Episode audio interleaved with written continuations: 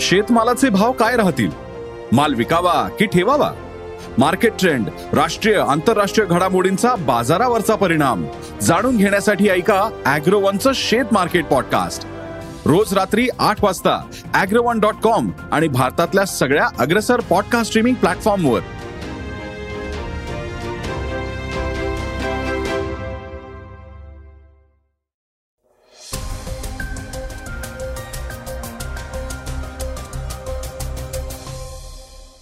श्रोते हो नमस्कार. मी अनिरुद्ध गद्रे. आता आपण ऐकणार आहोत आजचं सकाळचं पॉडकास्ट शिंदे गट आता शिवसेनेच्या सर्व आस्थापना आणि कार्यालयांवर ताबा घेत आहे. शिवाय आता आम्हीच शिवसेना आहोत हे ठसवण्याचा प्रयत्नही त्यांनी सुरू केला आहे. त्याबाबतच्या राजकीय घडामोडी आणि मंगळवारच्या सुनावणीतील ठाकरे गटाच्या युक्तिवादाचे मुद्दे आज आपण ऐकणार आहोत आजच्या पॉडकास्टमध्ये शिवाय राज्यसभेतील बारा खासदारांवर हक्कभंगाची नोटीस. बारावीच्या परीक्षेत पहिल्याच दिवशी बोर्डाचा सावळा गोंधळ. अभिनेत्री अमिषा पटेलला आयकर विभागाची नोटीस. डेव्हिड वॉर्नरचं मायदेशी प्रयाण.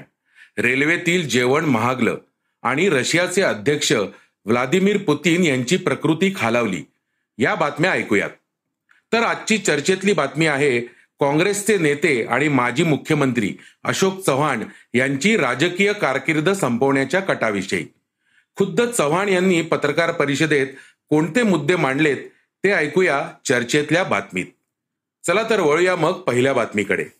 शिंदे गट नव्हे आता शिवसेना म्हणायचं. शिवसेना नाव आणि चिन्ह धनुष्यबाण मिळाल्यानंतर आता शिंदे गट ऍक्शन मोडमध्ये आला आहे. निवडणुकीच्या निर्णयानुसार पक्षाचे नाव व चिन्ह शिंदेना मिळाले असून यापुढे माध्यमांनी शिंदे गट न उच्चारता शिवसेना असे उच्चारावे असं पत्र पक्ष सचिव संजय मोरे यांच्याकडून जाहीर करण्यात आलं आहे. शिवसेनेच्या सर्व आस्थापना आणि पक्ष कार्यालयाचा ताबा घेण्यास शिंदे गटाने सुरुवात केली आहे. सोमवारी विधिमंडळातील शिवसेना पक्ष कार्यालयाचा ताबा घेतल्यावर आता संसदेतील कार्यालय देखील शिंदे गटाने ताब्यात घेतलं आहे. दरम्यान शिवसेना भवन शाखा आणि पक्षाच्या निधीवर शिंदे गटाकडून दावा करण्यात येणार असल्याच्या चर्चांना उधाण आलं आहे. यावर मंत्री दीपक केसरकर म्हणाले शिवसेना भवन शाखा आणि पक्षाचा निधी आम्ही ताब्यात घेणार आहोत असा गैरसमज पसरवला जात आहे. हे केवळ सहानुभूती मिळवण्यासाठी उद्धव ठाकरे प्रयत्न करत आहेत. आम्हाला काहीही नको. आम्ही फक्त बाळासाहेबांचे विचार घेऊन पुढे जायचं ठरवलं आहे. शिवसैनिकांचे पैसे स्वतःच्या नावावर वळवणं चुकीचं आहे. पक्षनिधी सर्व शिवसैनिकांना द्यावा अशी माझी मागणी आहे. दरम्यान या प्रकरणावर सुप्रीम कोर्टात सुनावणी झाली. त्यामध्ये मंगळवारी एकवीस फेब्रुवारी रोजी ठाकरे गटाचे वकील कपिल सिब्बल यांनी युक्तिवाद केला. तर आज शिंदे गटाचे वकील युक्तिवाद करतील. सिब्बल यांनी आपल्या युक्तिवादात विधानसभा अध्यक्ष राज्यपाल आणि एकनाथ शिंदे यांच्यासह विविध मुद्दे उपस्थित केले. त्यांनी या संपूर्ण प्रकरणात कसा तोडगा काढता येईल? विधानसभा अध्यक्षांकडेच हे प्रकरण देता येईल का? अशी सूचनाही त्यांनी केली. तसेच त्याला कालमर्यादा घालण्याची सूचनाही कोर्टासमोर मांडली. तसेच दुसऱ्या टप्प्यात युक्तिवाद करताना त्यांनी दहाव्या अनुसूचीवर युक्तिवाद केला. घटनेत दुरुस्ती करून आपण दहावं शेड्यूल आणलं. या दहाव्या शेड्यूलनुसार एखाद्या पक्षात फूट पडली तर त्याला अर्थ राहत नाही. त्यांना दुसऱ्या पक्षात विलीनच व्हावं लागतं. यावर कपिल सिब्बल यांचा पूर्ण युक्तिवाद पार पडला. त्यावेळी ते म्हणाले मुळात दहावं शेड्यूल हे मोठ्या प्रमाणावर होणारी फूट थांबावी यासाठी केलेलं आहे. त्यामुळे जर कोणी अपात्र झाला तर त्यांना पाच वर्षांसाठी तरी कुठल्याही पदावर राहू नये. तसेच व्हीपची नेमणूकही फक्त पक्षप्रमुखच करू शकतो. त्यामुळे शिंदे गटाच्या गोगावले यांची व्हीपपदी नियुक्ती बेकायदा असल्याचं सिब्बल म्हणाले. पुढे निवडणूक आयोगानं दिलेल्या निर्णयावर ते म्हणाले आयोगानं म्हटलंय की शिवसेनेनं दोन हजार अठराची घटना आमच्यासमोर दिलेलीच नाही. पण दोन्ही बाजूंनी युक्तिवाद हा दोन हजार अठराच्या घटनेवरच केला. आता जर आयोगानं सांगितलं की पक्षाचं नाव आणि चिन्ह शिंदे गटाला द्यायचं पण जर सुप्रीम कोर्टानं सोळा सदस्यांना अपात्र ठरवलं तर पक्ष आणि चिन्हाचं काय होणार? मग आयोगानं निर्णय द्यायला इतकी घाई का केली? आदी मुद्दे त्यांनी मांडले. तसेच अडीच वर्षे आधीच्या सरकारमध्ये जर एकनाथ शिंदे मंत्री होते तसेच ते पक्षाचे गटनेते होते. पण त्यावेळी त्यांनी कधीच अशी बंडाची भाषा केली नाही. मग आत्ताच त्यांनी असं का केलं? हा प्रश्नही सिब्बल यांनी उपस्थित केला. व्लादिमीर पुतीन यांची प्रकृती खालावली. एस व्ही आर ह्या रशियन टेलिग्राम चॅनलच्या आधारे मिळालेल्या माहितीनुसार रशियाचे अध्यक्ष व्लादिमीर पुतीन अनेक आजारांनी पीडित असल्याचं कळतंय. कॅन्सरसह अनेक आरोग्याच्या समस्या त्यांना भेडसावत आहेत.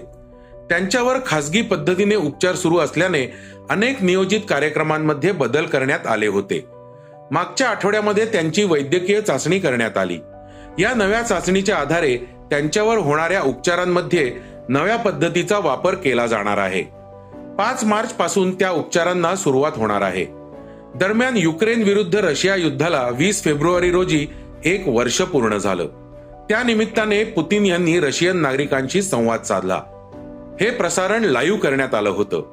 त्या दरम्यानही त्यांची प्रकृती ठीक नसल्याचं दिसून आलं. आपल्या भाषणामध्ये त्यांनी युद्धासह अनेक मुद्द्यांवर भाष्य केलं. तसेच अमेरिकेचे अध्यक्ष जो बायडन यांच्यावर जोरदार टीका केली. पुतीन यांच्या आजारपणाचा प्रभाव युक्रेन रशिया युद्धावर होणार असल्याचं तज्ज्ञांचं मत आहे. राज्यसभेत गोंधळ घालणं महागात. बारा खासदारांना हक्कभंगाची नोटीस. राज्यसभेच्या बारा खासदारांना सभागृहात गोंधळ घातल्यामुळे हक्कभंगाची नोटीस बजावण्यात आली आहे. राज्यसभा अध्यक्ष आणि उपराष्ट्रपती जगदीप धनखड यांच्या आदेशानुसार ही नोटीस बजावली आहे. वारंवार आपली जागा सोडून घोषणाबाजी करणे सदनाच्या कामकाजात अडथळे आणल्याप्रकरणी ही नोटीस बजावत चौकशी करण्याचे आदेश राज्यसभा संसदीय समितीला दिले आहेत. यामध्ये काँग्रेस आणि आपच्या खासदारांचा समावेश आहे. राज्यसभेच्या संसदीय समितीने काढलेल्या आदेशात सांगितलं की अध्यक्षांनी खासदारांच्या गैरवर्तनामुळे हक्कभंग झाला आहे. सतत संसदेच्या हौद्यात उतरून घोषणाबाजी करणं कामकाजात अडथळा आणल्यामुळे अध्यक्षांना संसद स्थगित करावी लागली. अर्थसंकल्पीय अधिवेशनात अदानी समूह प्रकरणी संयुक्त संसदीय समितीच्या चौकशीची मागणी करत संसदेत गोंधळ घातला. तसेच राष्ट्रपतींच्या अभिभाषणावर पंतप्रधान नरेंद्र मोदी उत्तर देत असताना विरोधी पक्षातील खासदारांनी घोषणाबाजी केली होती. तसंच गोंधळाचा व्हिडिओ काढल्याप्रकरणी काँग्रेसच्या खासदार रजनी पाटील यांचं निलंबन करण्यात आलं आहे. तेरा मार्च पासून अर्थसंकल्पीय अधिवेशन पुन्हा सुरू होणार असून ते सहा एप्रिल पर्यंत चालणार आहे.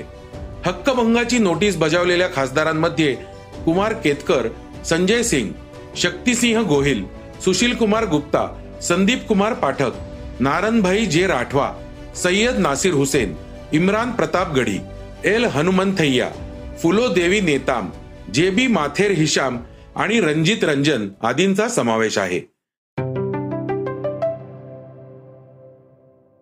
आता आपण ऐकणार आहोत आजच्या वेगवान घडामोडी. बारावीची बोर्डाची परीक्षा चालू झाली आहे. मात्र प्रश्नपत्रिकेत प्रश्नाऐवजी उत्तर छापल्यानं सगळीकडे मोठा गोंधळ निर्माण झालाय. इंग्रजीच्या पेपरमध्ये बोर्डाकडून मोठी चूक झाल्याचं समोर आलंय. या वर्षीची बोर्डाची परीक्षा कडक घेण्याची महाराष्ट्र शासनाची भूमिका असताना आता निर्माण झालेल्या या गोंधळावर प्रश्न विचारण्यात येत आहेत. रेल्वेनं प्रवास करणाऱ्या प्रवाशांसाठी एक मोठी बातमी समोर आली आहे रेल्वेत मिळणाऱ्या जेवणाच्या किमतीत वाढ करण्याचा निर्णय पूर्व मध्य रेल्वे विभागानं घेतलाय. आपल्या क्षेत्राधिकारातून जाणाऱ्या गाड्यांसाठी हा निर्णय घेण्यात आल्याचंही स्पष्ट केलंय. रेल्वेतल्या जेवणाची क्वालिटी आणि क्वांटिटी सुधारल्यामुळे इथल्या पदार्थांच्या किमती वाढवण्याचा निर्णय घेतला आहे. बॉलिवूड अभिनेत्री अमिषा पटेलला आयकर विभागानं नोटीस पाठवली होती. अमिषा पटेलनं आता या नोटिशीला आव्हान दिलंय. मुंबई उच्च न्यायालयात धाव घेतली आहे. कोणत्याही सुनावणीशिवाय आपल्याला कारणे दाखवा नोटीस बजावली असं अमिषा पटेलचं म्हणणं आहे. भारत ऑस्ट्रेलियामध्ये बॉर्डर गावस्कर ट्रॉफीसाठी कसोटी सामने सुरू आहेत.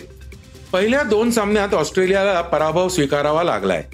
आता ऑस्ट्रेलियाचे खेळाडू मायदेशात परतत असल्याने ऑस्ट्रेलियाच्या संघाच्या अडचणीत वाढ झालीय. कर्णधार पॅट कमिन्स याआधीच ऑस्ट्रेलियाला परतलाय. आता दुखापतीमुळे डेव्हिड वॉर्नर देखील ऑस्ट्रेलियाला परतणार आहे. आता बातमी चर्चेतली. अशोक चव्हाण यांना राजकीय दृष्ट्या संपवण्याचा डाव. काँग्रेस आमदार आणि महाराष्ट्राचे माजी मुख्यमंत्री अशोक चव्हाण यांनी आपल्यावर पाळत ठेवली जात असल्याचा दावा केला होता. तसंच विनायक मेटेंप्रमाणेच आपल्यालाही संपवण्याचा कट चालू असल्याचा आरोप अशोक चव्हाण यांनी केला होता. या पार्श्वभूमीवर राज्याच्या तर्कवितर्कांना उधाण आलेलं असतानाच अशोक चव्हाण यांनी पत्रकार परिषद घेऊन आपल्या आरोपांविषयी सविस्तर स्पष्टीकरण दिलं आहे. तसंच आपल्याला राजकीय दृष्ट्या संपवण्याचा हा डाव असल्याचंही चव्हाण म्हणाले. अज्ञात व्यक्तींकडून माझ्यावर पाळत ठेवली जात आहे. मी कुठे जातो? गाडीने कधी फिरतो? कुणाला भेटतो? यावर पाळत ठेवली जात आहे असं अशोक चव्हाण म्हणाले आहेत. या पार्श्वभूमीवर आजही त्यांनी याबाबत भूमिका मांडली असून आपल्याला राजकीय दृष्ट्या संपवण्याचा कट असल्याचा गंभीर आरोप त्यांनी केला आहे.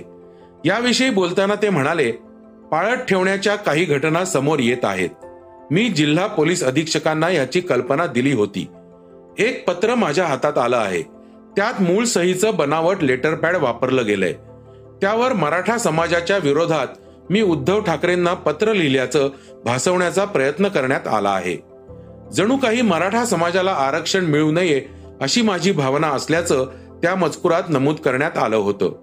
माझ्याबद्दल गैरसमज निर्माण करून त्या पत्राचा राजकीय फायदा उचलण्यासाठीचा खटाटोप हा त्यातला मुख्य मुद्दा आहे असं अशोक चव्हाण म्हणाले. ते पत्र मुख्यमंत्र्यांकडे गेलं असेल तर त्यावर तशा नोंदी पाहिजेत पण असं काहीही त्यावर नाहीये. त्यामुळे हे स्पष्टच दिसतंय की ते बनावट पत्र आहे. त्याचा उपयोग राजकीय दृष्ट्या मला पूर्णपणे संपवण्यासाठी केला जात आहे. आगामी काळात अशाच प्रकारे इतर समाजांच्या बाबतीत अशी पत्र तयार करून लोकांना भडकवण्याचा खटाटोप माझ्या राजकीय विरोधकांचा आहे असा आरोपही अशोक चव्हाण यांनी केला आहे. तर श्रोते हो हे होतं सकाळचं पॉडकास्ट आजचं सकाळचं पॉडकास्ट तुम्हाला कसं वाटलं हे आम्हाला सांगायला विसरू नका. युट्यूबवर देखील तुम्ही सकाळचं पॉडकास्ट ऐकू शकता. त्यावरील तुमच्या प्रतिक्रिया सूचना आमच्यापर्यंत जरूर पोहोचवा. आणि सगळ्यात महत्वाचं म्हणजे सकाळचं पॉडकास्ट तुमच्या मित्रांना कुटुंबियांना नक्की शेअर करा. उद्या पुन्हा भेटूच यात. धन्यवाद. वाचा बघा आणि आता ऐका आणखी बातम्या. ई सकाळ डॉट कॉम वर. तुम्ही हा पॉडकास्ट ई सकाळच्या वेबसाईट आणि ऍप वर सुद्धा ऐकू शकता. विसरू नका. या पॉडकास्टला आपल्या आवडीच्या पॉडकास्ट ॲपवर सबस्क्राईब किंवा फॉलो करायला.